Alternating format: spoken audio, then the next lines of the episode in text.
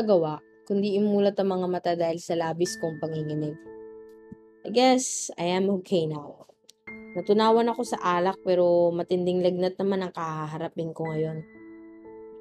Hinila ko ang kumot na nasa dibdib ko lang nakatabing. Mabilis kong ipinilupot ang sarili ko roon pati na ang kulit.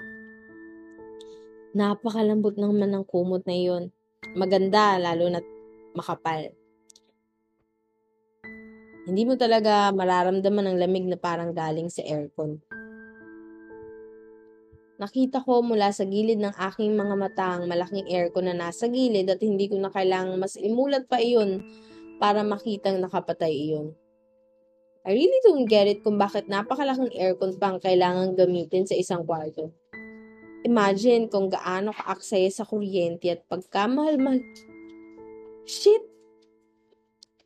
Mabilis akong napabungkaras. Wala naman kaming aircon sa bahay. Teka, nasan ako? Napatingin ako sa basang tela na nalaglag mula sa noo ko. Ginamit siguro yon para maging mababa ang aking lagnat. Colonel always do that to me before. Bago pa man ako makatayo ay siya ng pagtunog ng cellphone kong nakapatong sa bedside table. Dali-dali ko yung kinuha nang makita ang pangalan ni Tina sa screen. How did I forget about my friend? Hindi ko man lang alam kung nakauwi ba siya ng maayos. Tina! Pagsagot ko rito. Where the hell are you? Hindi ko sinasagot ang tawag ni Cornel pero panigurado kung hinahanap ka na ng manlulokong yun. Kapal talaga ng mukha. Dire-diretso na nitong sabi at mukhang umagang umaga ay nanggagalaiti na naman. Pero kasama ko naman si Cornel Tin. As if on cue, may pumasok na lalaki sa kwarto kung nasaan ako ngayon. Matangkad yun at moreno. Mabilis niya akong ninitian dahilan para lumabas ang dalawa nitong malalim na dimple. Nanlalaki ang mga mata ko at nagsimula akong manginig. Kasama mo si Cornel? O eh bakit pa yung tawag ng tawag sa akin? Nakakaistorbo siya ng tulog. Natahimik saglit ang kaibigang nasa kabilang linya. Anyways, nakauwi ako ng maayos kagabi. Kumuha ako ng cab. Huwag kang mag-alala sa akin, hindi rin ako nag-aalala sa'yo. Impit na tumawa ng tumawa si Tina. Hindi ko pa rin naman magawang makapagsalita dahil napako ang tingin ko sa lalaking kakapasok lang. At talagang proud na proud pa siyang nakataple siya sa harapan ko. Hi, Feli. Nakita ko kayo sa CCTV ng bar nung hinahanap kita. Laking lalaki niya na. Tingnan mo akong. Christine, ha? Walang pakundangang halakhak lang ang narinig ko kaya minabuti ko ng ibaba ang tawag. Pinilit kong tumayo dahilan para tuluyan kong makita ang damit na safe and sound pa naman. Mukhang dinala nga ako ng lalaking ito sa bahay niya at inalagaan. Nakakahiya dahil nadamay pa siya sa kagagahan ko sa buhay. Mabilis kong hinagilap ang mga gamit ko. Sinuklay-suklay ang buhok gamit ang kamay sa siya hinarap. Mm, ano, uh, pasensya ka na kung naabala pa kita. Hindi ko na maalala kung anong ginawa ko kagabi dahil sa sobrang tama ng alak pero kung may nagawa man akong hindi mo nagustuhan, humihingi talaga ako ng pasensya. Yumukod ako ng kaunti. Salamat sa ginawa mong uh, yung sa noo ko o kung meron mang iba para mawala yung lagnat ko. Maraming salamat. Kailangan ko nang umalis ngayon kasi kailangan ko pang magtrabaho pero kung may nasira man ako o may nakaaway kagabi, hininto ko ang pagsasalita at nagmamadaling kinuha ang calling card sa wallet. Pakitawagan na lang ako. Hindi naman ako tatakas. Kailangan ko lang talagang umalis. Wala siyang sinabi kaya nagtuloy-tuloy ako papunta sa pinto. Napahinto na lang ako ulit nang higitin niya ako papalapit sa kanya. Muntik pa nga akong mapasigaw. Mukhang mas mainit pa yata sa katawan ko ang pandesal niya riyan. Okay ka na ba? Tanong nito sa akin. Hinarap ko siya at lumiti. Nilagay ko ang palad sa noo. Mainit lang yan pero hindi naman seryoso. Dahil lang sa pag-inom ko kagabi. Madaling umiling ang lalaki. Ayos ka na ba? Pag-uulit nito. Hindi ko naintindihan ang sinabi niya pero sinabi kong okay lang talaga ako at kailangan ko nang magmadali. Hindi na ako nagpahatid pa sa labas dahil ayoko na siyang maabala pero bago ako tuluyang pumanhik ay nagsalita akong muli dahilan para marinig ko ang malanghel niyang tawa. Magbihis ka, magkakasakit ka sa baga niyan.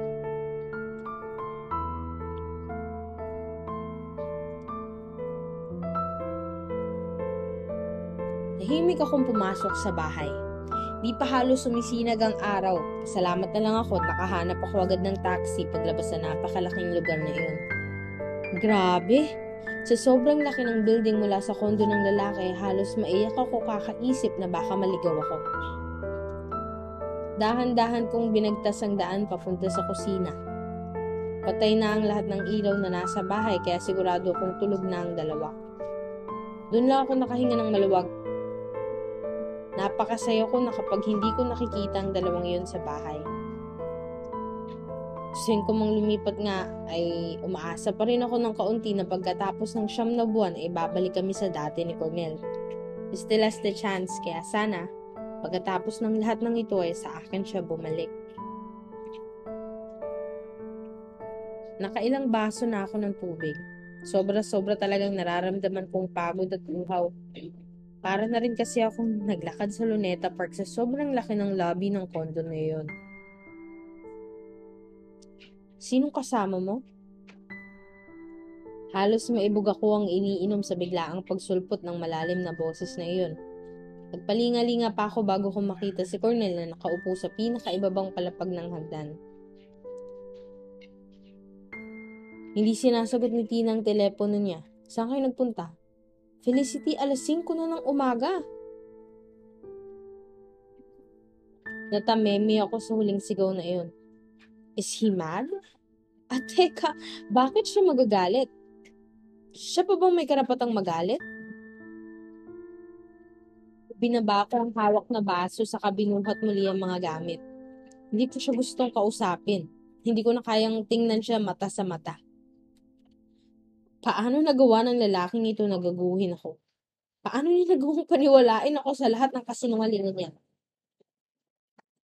Felicity! Tinawag niya ako muli pero hindi ko na siya pinansin.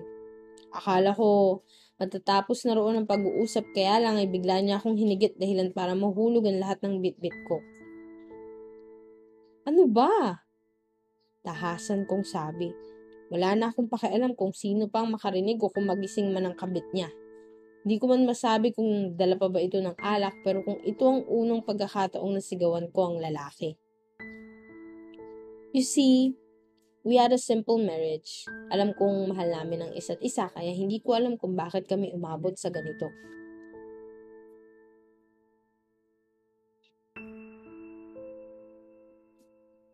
Saan kayo nagpunta?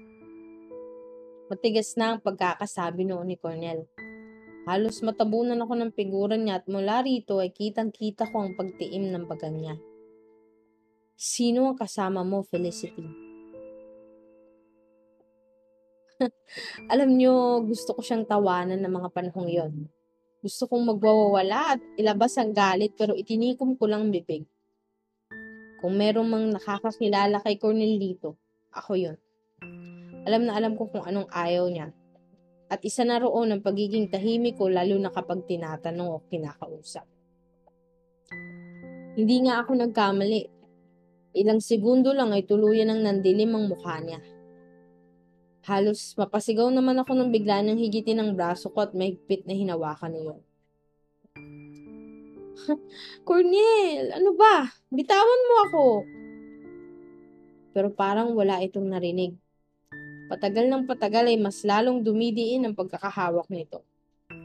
Ano pa? Nasasaktan ako. Felicity, sabihin mo sa akin ang totoo. Sino ang kasama mo? Hindi si Tina, no? Tell me! Halos pumutok ang liti niya sa pagsigaw. Sa limang taon, I am telling you all, ito ng pinakamalalang away namin. Noon, hindi nga namin magawang sigawan ng isa't isa. Pero para bang napigtas na rin ang pasensya ko sa nangyayari kaya tuluyan na akong sumigaw. Why do you care? Kung si Tina man ang kasama ko o kahit sinong lalaki dyan, how does that even concern you? Nabalot ng katahimikan ng paligid. Sunod ko na lang naramdaman ang parang pagkamanhid ng pisngi sa sobrang lakas ng sampal ng lalaking nasa harapan ko. Sa sobrang lakas nga ay halos masubsob pa ako sa sahig. Hindi ko na naman tuloy napigilan ng pagragasa ng mga luha. Gusto kong tawanan ng sarili, gusto kong magtatutalon sa katangahan ko, gaano ko man kagustong hilingin na sana. Sa sampal na yun ay natauhan na talaga ako o hindi naman kaya sana naalog na ulo ko para naman hindi ko na sinisiksik ang sarili ko rito para naman matanggap ko na ang lahat at sumuko. Dahan-dahan kong ibinalik ang tingin sa lalaki. Malambot ng muli ang ekspresyon nito sa mukha. Yun bang parang hindi makagagawa ng katarantaduhan? E yung parang perfecto ulit. Over time, he perfected that. Felicity, I'm sorry. I didn't hindi mo sinasadya ang ano. Mapait akong humalakha kaya natahimik si Cornet. Ang saktan ako? Cornel, ang tagal-tagal ko nang nasasaktan. Ang tagal-tagal na pero anong ginagawa mo? Anong ginagawa ko? Sinisiksik ko ang sarili ko rito. Ginagawa ko ang lahat kahit pa ako na lang nakikisama sa kalandian nyo rito sa bahay hindi mo na ako nirespeto. Nakikipaglampungan ka sa kabit mo, sa harapan ko mismo. Napakababastos nyo. Nagsimula akong pagpapaluin sa dibdibang lalaki. Paulit-ulit ko siyang pinagsususuntok. Ang sakit-sakit. Ang sakit-sakit ng pinagagawa nila. At iyon nga ang pinakamahirap tanggapin sa lahat eh. Yung ginawa ko naman na ang lahat. Lahat ng kaya ko, ibinubuhos ko rin naman. Sobra-sobra pa nga. Wala akong ginawang mali o masama para gantihan man ako ng ganito. Sinikap kong maging mabuting asawa, mabuting tao. Pero bakit? Bakit sa isang iglap ganito na ang nangyayari? Bakit parang ako pa ang kinakarma?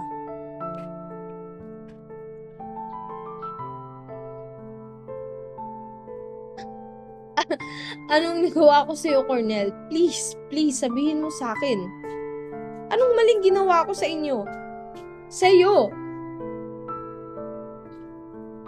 Palakas na ng palakas ang paghagulgol ko.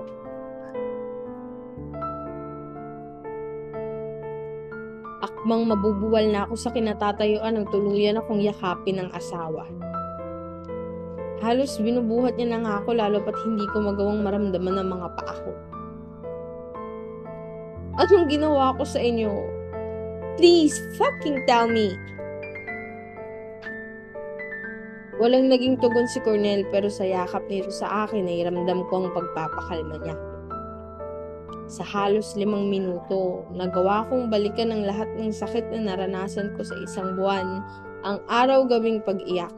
Ang ginawa nilang pagbigay ng stimulate drug sa akin para madali akong mamanipula. Ang lahat ng araw-araw kong nakikita sa bahay na ito.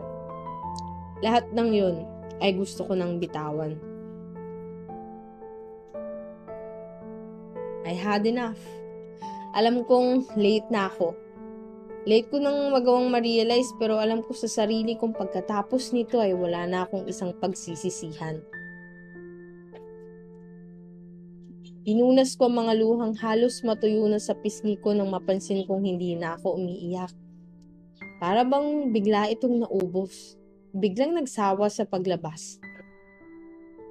Humiwalay ako sa bisig ni Cornel. Inayos ko ang tayo at pagkatapos, hinarap siya tiningnan gamit ang mga blankong titig.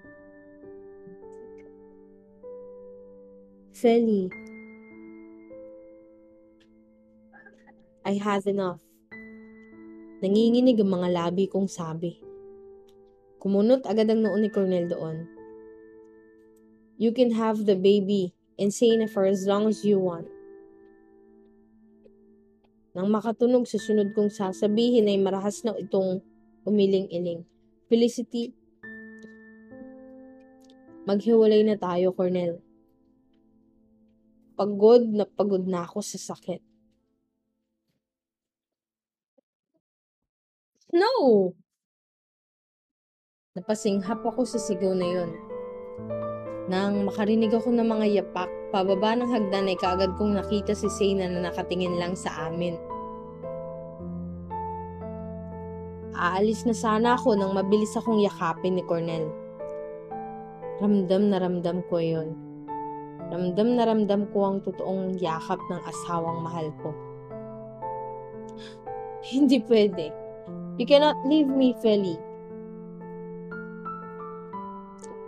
Kung ayaw niya akong umalis, bakit siya ganyan? Bakit niya ako hinahayaang masaktan? In fact, siya pa nga ang nananakit sa akin. I can't. I can do all this without you. Kung wala ka, hinuhuli niya ang mga tingin ko pero nanatiling nakapako ang tingin ko sa babaeng rinig ang lahat ng pinag-uusapan naming dalawa. There is something in her that I can't even figure out. Gusto kong magalit sa kanya pero hindi ko magawa. Malaki ang hinala kung hindi niya rin ito ginusto. Na nasasaktan din siya sa mga nangyayari. Siguro, dahil babae rin ako. Natural naman yun sa mga kababaihan, hindi ba? Yung may sense of empathy tayo sa kapwa nating babae. Feli, kung wala ka, hindi ko alam kung paano ako magiging masaya. You taught me how to be happy. Kaya paano kung wala ka? Pinutol ko na ang mga tingin iyon. Gusto kong ipagsigawan sa sarili na utang na loob ngayon lang. Isipin mo naman ang sarili mo. Hinarap ko na ngayon si Cornel na may blankong mga mata. Blanco yun dahil sa napakarami kong nararamdaman. Ang totoo, wala nang ma-project na maayos sa mga mata ko. Parang kulay na kapag nagkakahalo-halo ang mga ito, itim ang kalalabasan. If I am making you happy, why are you giving me pain? Cornel, kung ako pa lang dahilan, kung ako pa lang may gawa, ang may kakayahang pasahin ka, bakit mo ako sinasaktan?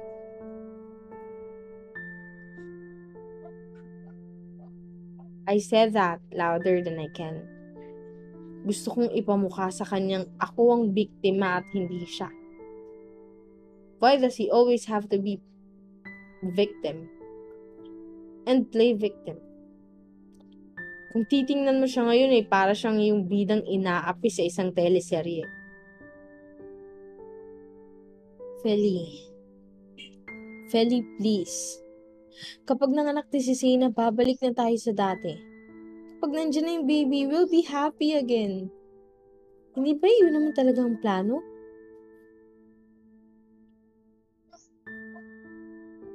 Napaatras ako sa sinabi niya. Lumagasana naman tuloy sa utak ko ang kung ano-anong espekulasyon. Sa isang iglap lang, parang nag-rewind ang utak ko at pilit na naman siyang pinapapasok. Feli, Feli, can't you wait? Can't you wait for our child? Hindi mo na ba maaantay na mabuong muli ang pamilya natin? I was caught off guard by his question. Hindi man nagpa-function ang bibig ko pero matindi naman ang galaw ng utak ko sa mga naiisip. Should I really wait? Talagang bang pagkatapos ng lahat ng ito, pagkatapos ng siyam na buwan, magiging okay na ang lahat? Please, huwag mo naman akong iwan. Stay with me. Cornel, matagal ka nang bumitaw. Matagal mo na akong iniwan. Kinagat ko ang labi dahil sa pagpiyok ng boses. Anytime now, magiging taksil na naman ang mga luha ko at bubuhos na naman ito ng bubuhos sa harapan mismo ng lalaki. But this is different. Feli, I am asking you to stay. Ano ba bang gusto mong gawin ko? Lumuhod? Feli, luluhod ako. Just please, hear me out. Don't leave me. Kalmado ang pagkakasabi niya noon. Pinikit ko ang mga mata. Di ko naman magawang makontrol ang sakit. Ang gusto ko lang naman ay hindi na masaktan. Dahil ang sakit-sakit na. Sobra-sobra na yung uuwi ako ng bahay na pagod lagi sa trabaho. Pagkatapos, imbis na malambing kong asawang hahalik sa akin ay maaabutan ko pang dalawang naglalampungan. Akin yun eh. Akin ang lalaki.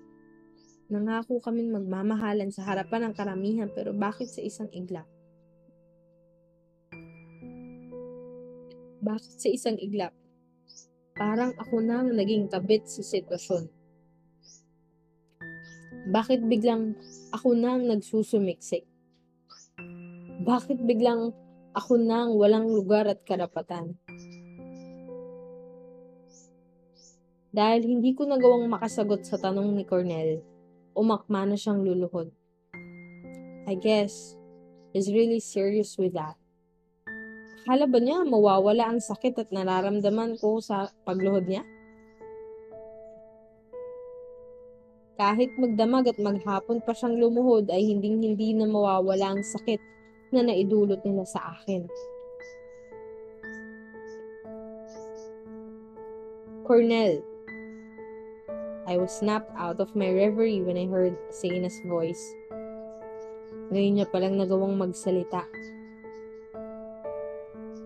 Kaluhod na ngayon si Cornell sa harapan ko at hindi niya pinapansin ang babae. Diretso lang ang tingin nito sa akin na parang sobra akong kinukumbinsi. Cornel, tumayo ka dyan. Ano ba? Nang balingan ko ng tingin si Sena, pumasok na ang lahat sa isipan ko. Kung bakit mas nagagawang manatili ni Cornel sa kanya. Bukod kasi sa physical na kaanyuan na talagang gustong-gusto ng kahit sino sigurong lalaki, ay napaka-firm pa nitong kumilos. Hindi lang siguro kami nagkakilala sa ganitong sitwasyon ay baka hinangaan ko pa siya. I am a feminist. Kahit pa nga sa mga media cover ko doon ay palagi kong inuuna ang buhay, ang sitwasyon ng mga babaeng katulad ko. Well, female always break their expectations. Kaya, kayang gawin ng mga babae yung lahat at naniniwala ako riyan. Pero sa buhay ko, parang hirap na hirap din akong paniwalaan. Ang hirap makulong sa sitwasyong parang kwartong walang mga pinto o kahit pa bintana.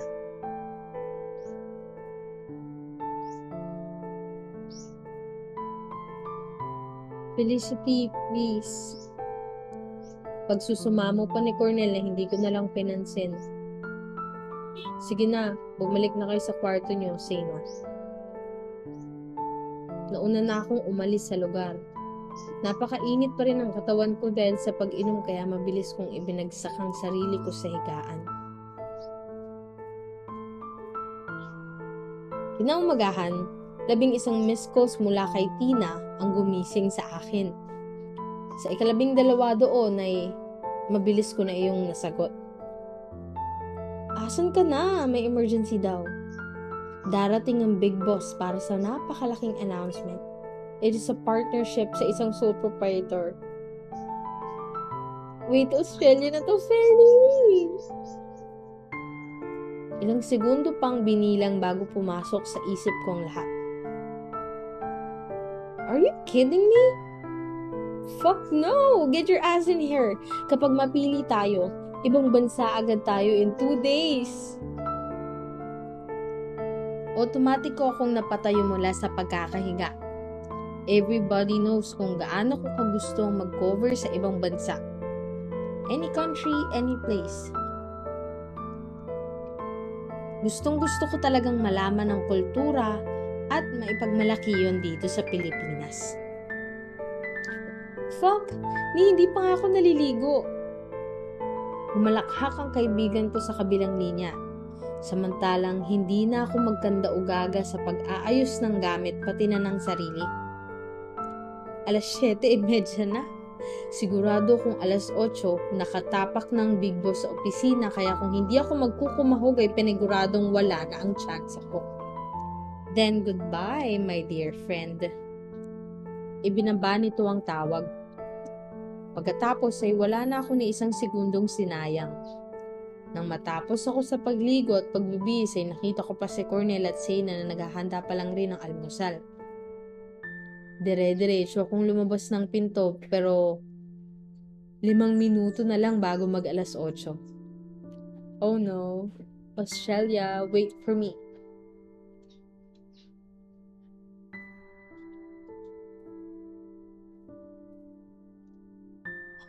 Oh my God! I'm really sorry. Nagmamadali talaga ako. Halos magkanda buhol-buhol ang salita kong iyon sa lalaking nakabunggo. Mabuti na lang at hindi naman ito nagreklamo noong tuluyan na akong tumakbo. Lahat na kasi ata ng santo ay natawag ko na. Pilit kong hinihiling na sana may maabutan pa ako. God knows kung gaano ko gusto ang makaalis ng bansa. And bonus na lang din na in that case, magkakaroon din ako ng pahinga sa toxic na buhay ko kasama si Cornel at Sina. Magkakasabay na bumaling sa akin ang mga ulo ng taong naroon. Nakakahiya man ay agad akong pumasok. Bumati sa lahat ng naroon at naupo sa pinakamalapit na upuan sa pinto kung nasaan din si Tina. Magbo-buzzer beater ka ba girl? Hangover? Bungad niya. Madali lang akong nagkibit balikat sa kaibinaling ang atensyon sa harapan. Mabuti, madali naman silang nakamove on sa pagiging late ko at nagtuloy-tuloy na sa pinag-uusapan. Base sa naririnig, mukhang nagbibigay pa lang ng instructions ang big boss tungkol sa gagawin sa Australia. Diyos ko, parang sinisila ba ng pet ko sa sobrang pagka-excite. Malaki kasi ang chance akong mapasama. Siyempre, head din ako ng mga journalist. Depende na lang din talaga kung hindi ko maabutan ng pag-a-assign. Is that understood? Masayang nagtanguan ang lahat. Everyone is really excited about it. Samantalang ako, sa sobrang pagka-excite ay iniisip kung anong mga pupuntahan ko sa lugar. Lumilipad na kung saan ang utak ko. Pansamantala kong nakalimutan ng mga iniisip sa bagay na iyon. You know what? This may be it.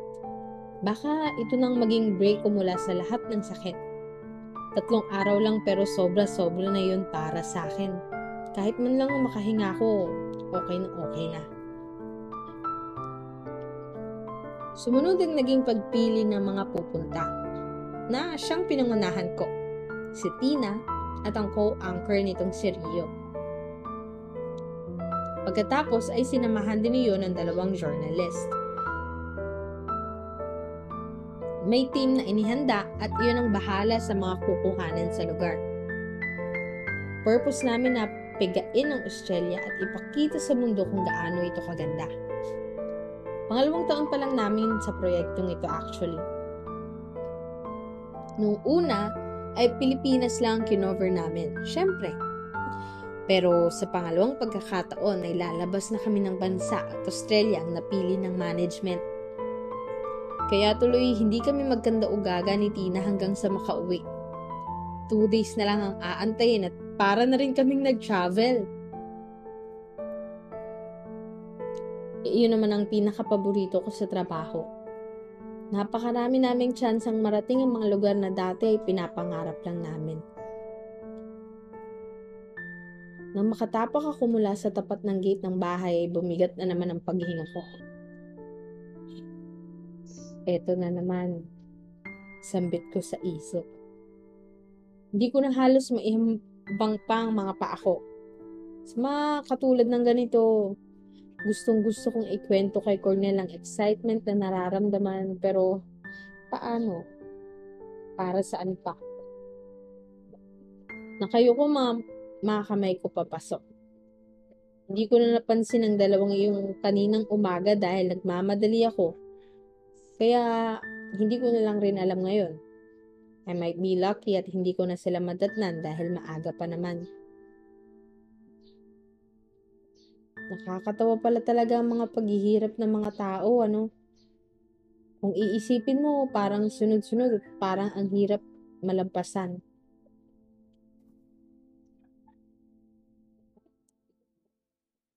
Nang mabukas kong tuluyan ng bahay gamit ang susing pagmamayari, dumiretso ako sa kusina. Naghanap ako agad ng pupwedeng mailuto at makain. Lately kasi hindi ko na halos malaman kung may kinakain pa ba ako. Napakaraming kailangang isipin at hindi ko na naisasali pa roon ang pag-iisip sa kung ano ang magiging laman ng tiyan. Nakababa lang ang gamit ko pero hindi na rin ako nakapagbihis. Busy na ako sa paghahanap ng rekado sa lulutuing adobong manok nang may nagsalita sa likuran ko. Do you still love him? Napatikhim ako sa boses na yun ni Zayna. Mahina lang ang mga yun pero dahil kami lang din naman ang nasa kusina ay kaagad ko yung narinig. Bahagya ko siyang nilingon bago sunod na binalingan ng mga lulutuin. Siya dapat ang tinatanong mo niyan. Sagot ko rito. Come to think of it, simula noong dito na tumira si Sena ay parang ngayon pa lang ata kami makakapag-usap ng matino. Do you still love Cornell? Tiningnan ko siyang muli gamit ang pagod ng mga mata. Ano nga ba ang sasagot ko sa tanong niya? At totoong sagot ba ang inaantay niya? Sina, Felicity, please, tell me the truth.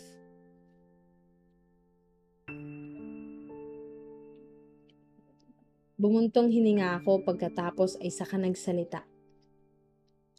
I still love him.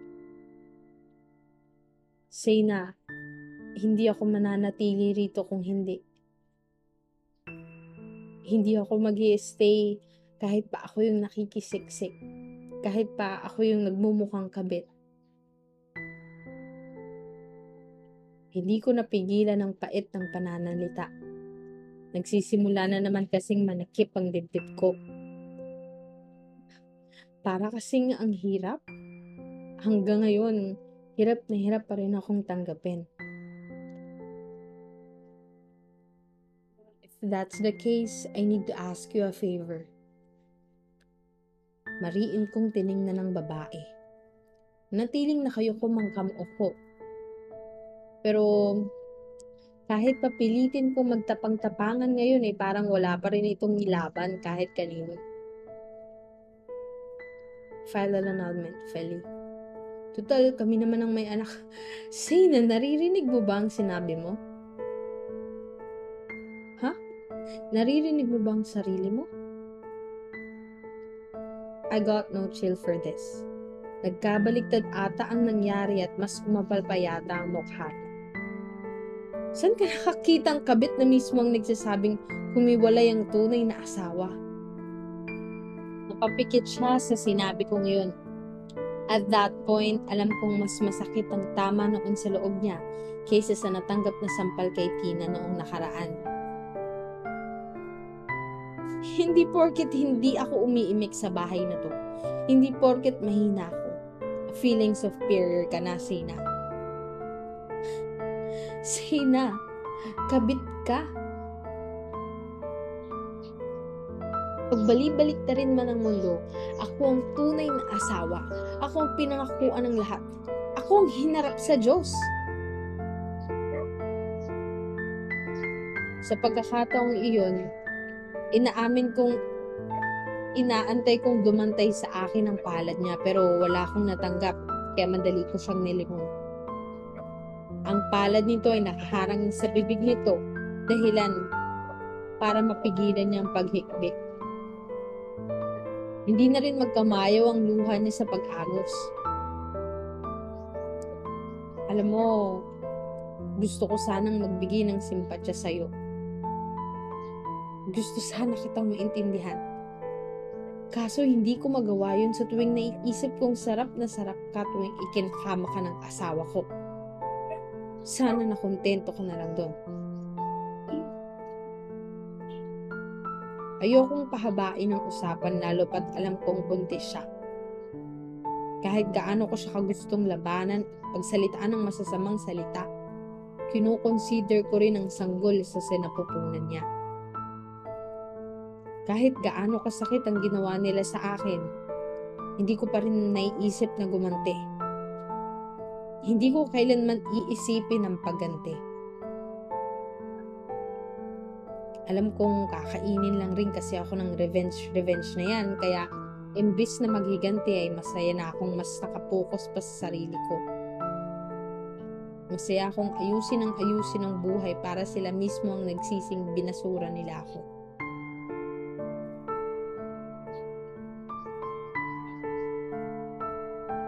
Teka, say na anong ginagawa mo? Hindi niya ako sinagot.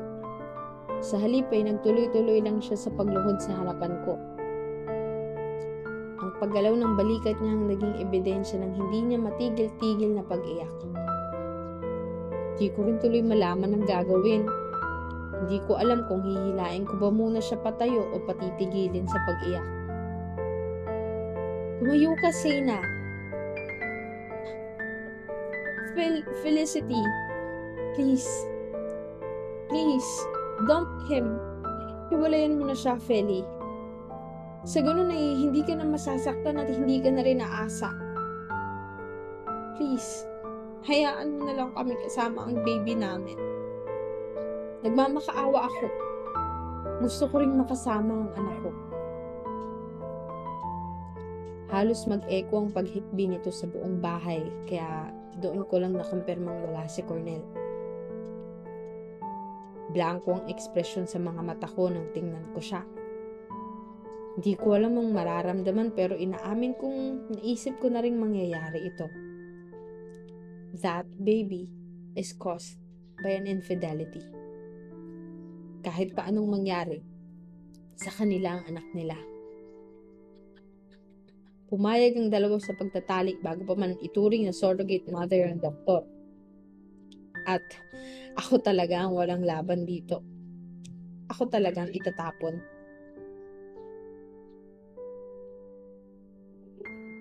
Pinakawalan ko ang malalim kong paghinga bago muling magsalita. Ilang minuto rin kaming natahimik.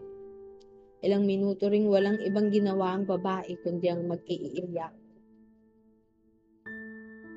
Two days from now, lilipad ako papuntang Australia para magtrabaho.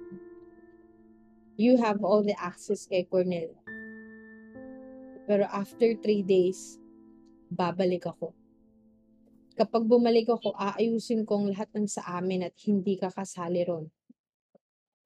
Ibinagsak ko ang mga rekadong iluluto sana at naglakad palayo. Tuluyan na akong nawala ng gana. Tuluyan ang sumuma ang pakiramdam ko kasabay sa pagsakit ng puso. Madali kong inakyat ang sariling kwarto at iniwan si Shane na nananatiling nakaluhod at umiiyak. Hindi ko na alam. Hindi ko na alam kung matatapos pa ba ang lahat ng ito.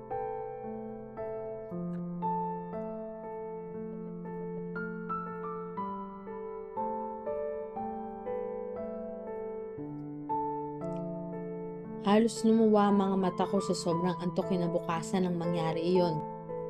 Hindi mawala sa isip ko ang nararamdaman ni Sena. Is that true? Mahal ba niya talaga ang lalaki? Pero kung mahal niya ito, sapat na ba yun para manira ng pamilya? Ngayon ang araw ng flight namin papuntang Australia pero hindi ko natuloy mahanap ang excitement na nararamdaman ko noong mga naunang araw dahil doon. Hindi ko maatim tanggapin at maintindihan. Can you? Paano ko makakayang tanggapin? Ako ang tunay na asawa pero bakit ako ang kailangang umalis? Bakit ako ang kailangang magpaubaya? Pagkatapos ng daan-daang beses na pagkukumbinsi ko sa sarili, ay saka ko tumuluyang tumayo. Australia ang nag-aantay sa akin at ngayon pa ako nawala ng gana. Mabilis kong tinapos ang paghahanda kaya ilang minuto lang din ang nagdaan bago ako bumaba. Doon ay namataan ko si Cornel na hindi mapakali at parang may inaantay. Nang lapitan ako nito ay nalaman ko agad ang dahilan. Feli, Feli please, huwag ka nang tumuloy. Sa nagdaang dalawang araw ay wala na itong ibang ginawa kundi pigilan ako. Na hindi raw siya kasama at baka mapahamak ako. Sus, sa kanya pa nga lang sirang-sira na yung buhay ko eh. Alam kong hindi man ngayon, alam kong magkakaroon din ako ng lakas para umalis at tuluyang bumukod. Please, hindi ako kasama ngayon. Maybe we could go there some other time. Huwag na ngayon kasi wala ako. Eh di sumama ka. Halos mapatalon sa gulat si Cornel nang sumigaw ako. Kahit si Sena na nasa malayo at pinagmamasdan lang kami na patikhim. Feli, alam mo namang hindi ko kaya yan. Then don't tell me not to go. Hindi ako mag a sa'yo. Madali kong sabi. Umagang umaga, ayan na naman ang labis na panginig na mga kamay ko. Don't be so stubborn, Felicity. Nagmamadali kong kinuha ang gamit.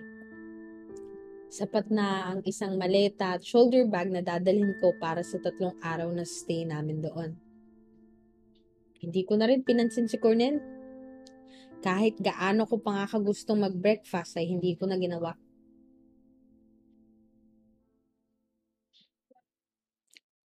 Natahimik sa buong bahay. Mukhang inaantay lang nila ang kasunod kong gagawin kaya nagtuloy-tuloy lang ako sa paglabas ng pinto. Ang totoo, I am really fuming mad. At mas lalo lang yung nadagdagan ng magsalita si Cornel muli. Pag lumabas ka sa bahay na to, Felicity, wala ka nang babalikan. Gusto kong tumawa ng tumawa sa sinabi niya. Una, alam kong wala naman na talaga akong babalikan. Kaya, isang malaking kalokohan lang ang sinasabi niya. Matagal nang sira ang pamilya namin. Hindi ko lang maatim na ginawa niya pa akong takutin. Can you imagine how manipulative Cornell is? Walang pagdadalawang isip akong lumabas sa bahay na yon. This time, hindi ako natatakot. Ngayon, hindi ko naiisipin kung ano pa man ang mga mangyayari sa susunod na araw. This time, alam kong pinili ko ang sarili ko. Si Felicity naman. Madali akong lumabas sa bahay na walang sinasabing iba. Wala na rin akong narinig. Mabilis akong kumuha ng taxi at nagpahatid sa airport bago ko buksan ang cellphone kong tadtad na ng text mula sa kaibigang si Tina. Hindi ko nga alam kung minu-minuto itong tumatawag dahil noong magre-reply pa lang sana ako, bumangkaras naman ito ng tunog. Tina, bungad ko. Mula sa background ay alam kong nasa airport na siya. Natawa na lang ako sa pagiging excited ng kaibigan Isang oras pa bago ang call time, nandun na siya agad. Humigpit ang hawak ko sa cellphone na katapat sa tainga. This day is going to be awesome. Promise ko talagang mas magiging masaya ako ngayon. This is one of my dreams. Binigyan niya ako ng pagkakataong matupad yun kaya sino ba naman ako para mawalan pa ng gana. Get your ass in here. Ikaw na lang ang kulang. Bumungkaras ako ng tawa lalo pat hindi lang pala siyang excited at maagang naroon. Oops, my bad.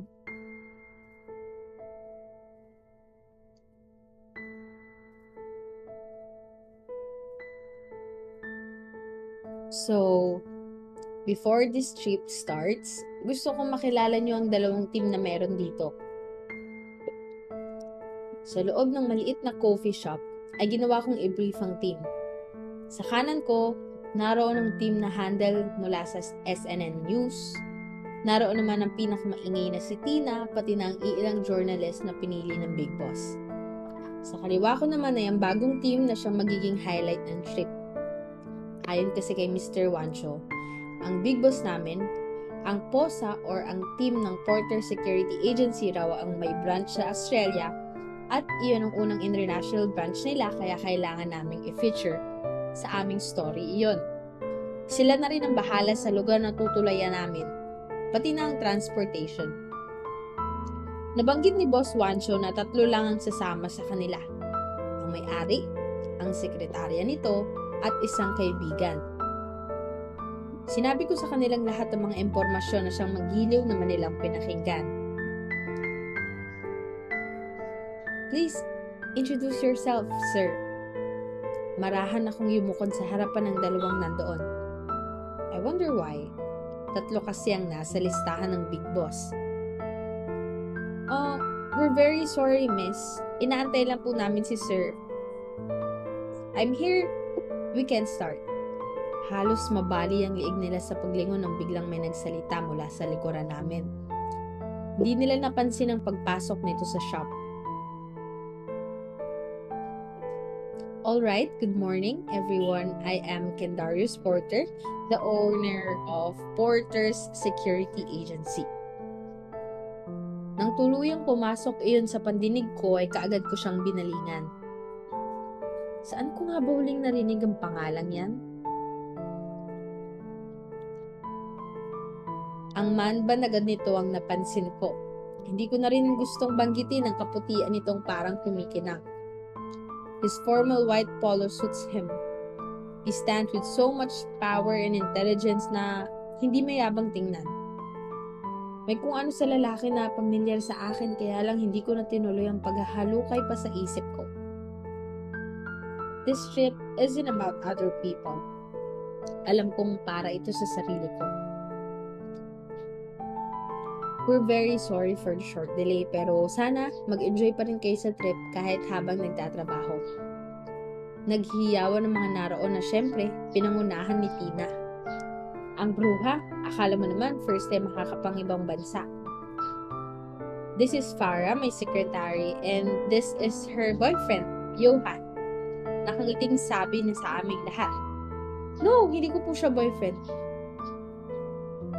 Hindi pa. Sabi naman ni Johan. Nagbangayan ng dalawa which I find so cute. Para yung mga high school students at ako naman ang bitter at masungit nilang teacher. How about you introduce yourself to us as well? Okay lang ba? Mas okay kasi yung medyo loose ang turingan natin. Binabuti ko ang umupo. Ang team na ang halos hindi magkanda-ugaga sa pakikipag-usap kay Mr. Porter. Ilang saglit lang ay nagsalitaan na sila at nagpakilala. Uy, Tina, I know you. Hello? Mas maganda ka sa personal. Birada noong Johan na kaagad sinupalpal ng babaeng kasama. Makatina ka? Close kayo, te? Muling nagtawanan ng lahat at hindi ko rin mapigilang makitawa. Hindi kasi naging boring ang pag-aantay ng flight. Sigurado rin ako na hindi magiging boring ang mga araw namin sa Australia. Yep, that's our editor-in-chief. Nagmamalaking sigaw ni Yasi, isang journalist na kasama sa team. Tumayo ako at nagmadaling yumukod sa kabilang grupo. Good morning. I am Felicity Car... Natigilan ako ng maalala ang asawa. Yun ang unang beses na nag-alangan ako kung dapat bang gamitin ko pang apelidong iyon. Namataan ko ang pagtingin ni Mr. Porter sa banda ko and I made my hair stand on end. Yung parang mabilis akong kinabahan pero pinili kong tapusin ang pagsasalita. Carston. I am Felicity Carston.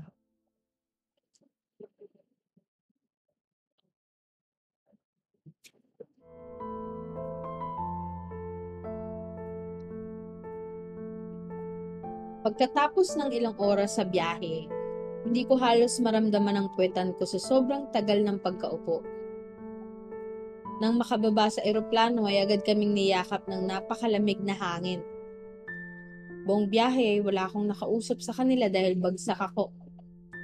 Hindi ko alam kung bakit pero naging komportable ang tulog kong iyon kaya nakaligtaan ko nang magsuot ng jacket bago bumaba. Ngayon tuloy, halos manginig ako sa sobrang lamig. Akmang babalingan ko palang si Tina para mangumustay, bigla kong nakaramdam ng init mula sa isang makapal na jacket na ipinalot sa akin. Magsisinungaling ako sa inyo kung hindi ko sasabihing nag-slow mo bigla ang paligid. Hindi yun sa pagiging OA pero sadyang naramdaman ko lang talaga na para bang kami lang dalawang naroon. Sa sunod kong pagkurap ay mabilis kong ihiniwalay ang sarili ko sa kanya na halos nakayakap na sa akin dahil sa paglalagay nito ng jacket sa katawan ko. Mr. Porter, hindi magkakanda o gaga akong sabi. Mabilis ko ring ibinaling ang sarili ko sa mga kasama namin na halos mapunit na ngayon ang mga labi dahil sa pagngiti. Lalo na si Tina na halos pumalakpak pa ang tenga. You're cold. I can let you use my jacket for the meantime. Masuyo nitong sabi. It's like I was transfixed by his eyes Nanunuyo iyon. It was like they're saying something that I couldn't even understand. Thank you. Hindi na halos marinig ang sinabi kong yon. I can feel my knees weakened. Kung hindi niya lang ako hawak, ay paniguradong trinidor na ako ng mga tuhod ko. Anytime. Gagad na sa akin sa kang umiti. Iyon na siguro ang sign para ayusin ko ang sarili. Inalis ko ang sarili ko sa pagkakahawak niya at dumiretso na lang sa lakad.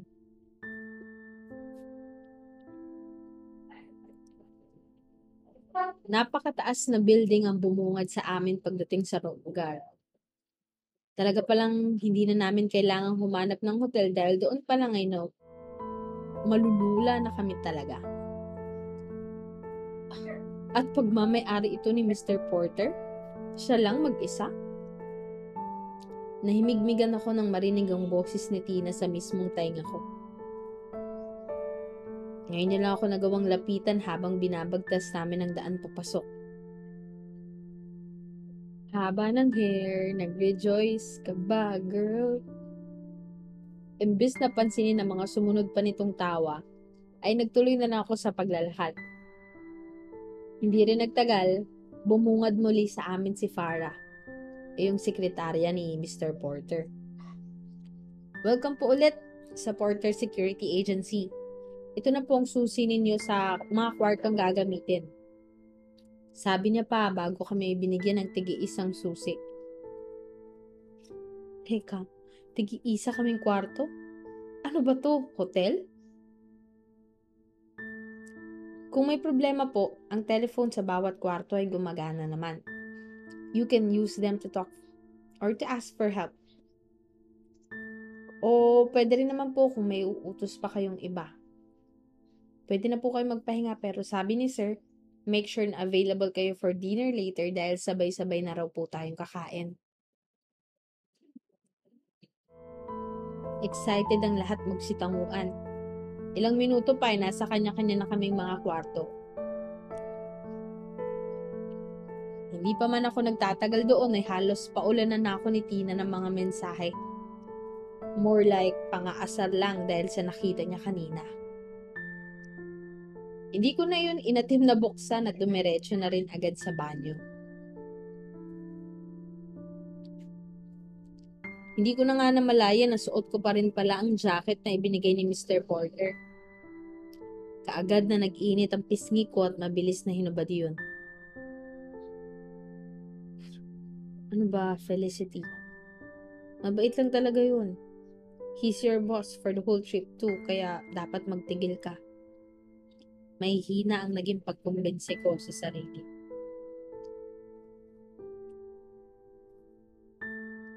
Nagkorteng o ang bibig ko nang makita ang tambak na mensahe ni Cornel sa Facebook. Halos sumakit ang mga mata ko sa nababasa. Halos bilangin ko ang salitang please. Inisa-isa ko ang mga mensahe at ito ang sabi roon. Feli, please. Come back here. You are not going anywhere.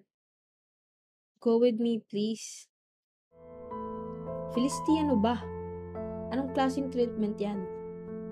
Do you think this is funny? Ginagantihan mo ba ako? Please. Fuck, please, I said get back here. Ilang mensahe pa lang iyon pero tumigil na ako. Nakakasawa. Hindi ko na siya maintindihan sa totoo lang. Para bang sanay na sanay na siyang kontrolin ako. Gosh, tangina mo, Cornel. Galit na galit kong hinagis ang cellphone ko sa kama. Pagkatapos ay saka tumalon din ang pahiga doon. Hi, I should enjoy this trip. Felicity, wake up! Sobra-sobra na. Make yourself free. This time. Ginawa ko na ang lahat ng kung ano-anong kakapagulong-gulong at pagsusuntok-suntok sa kama. Talagang kapag may nakakita man ay siguradong tatawanan lang ako, hindi naman i-video para i-upload sa Facebook. E di instant trending ang fele nyo. Nakakadismaya. Sobra-sobrang nararamdaman kong panggigigil. Nakakatawa na lang rin talaga ngayon pa ako nagkaroon ng ganang magalit at mainis kung kailan huli na. Pero, masama ba ang ginawa ko? Masama ba kung pinairal ko ang pagmamahal? Mali ba kung kumapit ako sa pinangako?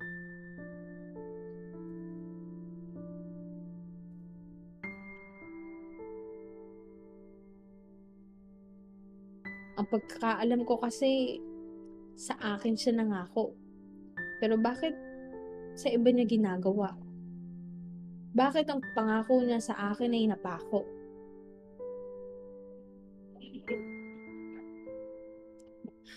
So, sapat na ba yung rason na hindi ako magkakaanak para iwan niya ako?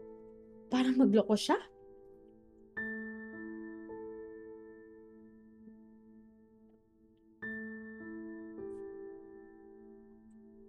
Napakarami ko pa ring tanong na hindi ko inaasahang masagot. Tama na? Eh, hindi ko na nga maatim na makausap pa si Cornel kasi alam kong wala namang ibang gagawin ni yun kundi manipulahin ang sitwasyon. Ang palabasing siya ang biktima sa lahat. Sa tinagal-tagal kong nagwala at nagsususuntok doon na hindi ko na namalayang halos maubos din ang energy ko dahilan para tuluyan ako ilahin ng patrong. Nagising na lang ako nang makarinig ng malalakas na kalabog sa pinto. Doon pa lang, kilala ko na kung sino yon. Ang maingay na si Tina. Upangiti na lang ako pero nginungud ko pa rin ang sarili sa higaan. Feli, mahal na prinsesa, labas ka na dyan, kakain na raw tayo. Sambit pa nito. Kumakalam na nga ang tiyan ko pero wala rin ako sa sarili para tumayo pa. Tina, you should go ahead. Got no appetite for tonight. Ilang sandali pa, wala na akong narinig na iba. Mukhang sumuko na ito at napatagal talaga ang tulog ko. Nagpalipas pa ako ng ilang minuto sa pag-iisip. Uubusin ko na itong lahat ngayon. Hindi ko nahahayaan na bagabagin pa ako ni Cornel sa mga susunod na araw. Madali kong kinuha ang cellphone at inoff iyon. Tumayo na rin ako para itago yun sa maliit na cabinet kasama ang mga gamit. I am sick of it all. Pabalik pa lang ako muli sa higaan nang makarinig na naman ako ng katok. Si Tina talaga. Hindi ko mapigilang mapangiti. Palagi akong iniisip ng babaeng yon. And I can't be luckier with this girl. Padrag ko yung binukas kasabay ng malawak na ngiti. Tina, sabi ko okay lang ako. I'll ito mo. This isn't the right thing to do. Halos mabuwal ako sa kinatatayuan ng makumpirmang hindi ang kaibigan ko ang naroon, kundi si Mr. Porter. Mr. Porter. Darius. Call me Darius.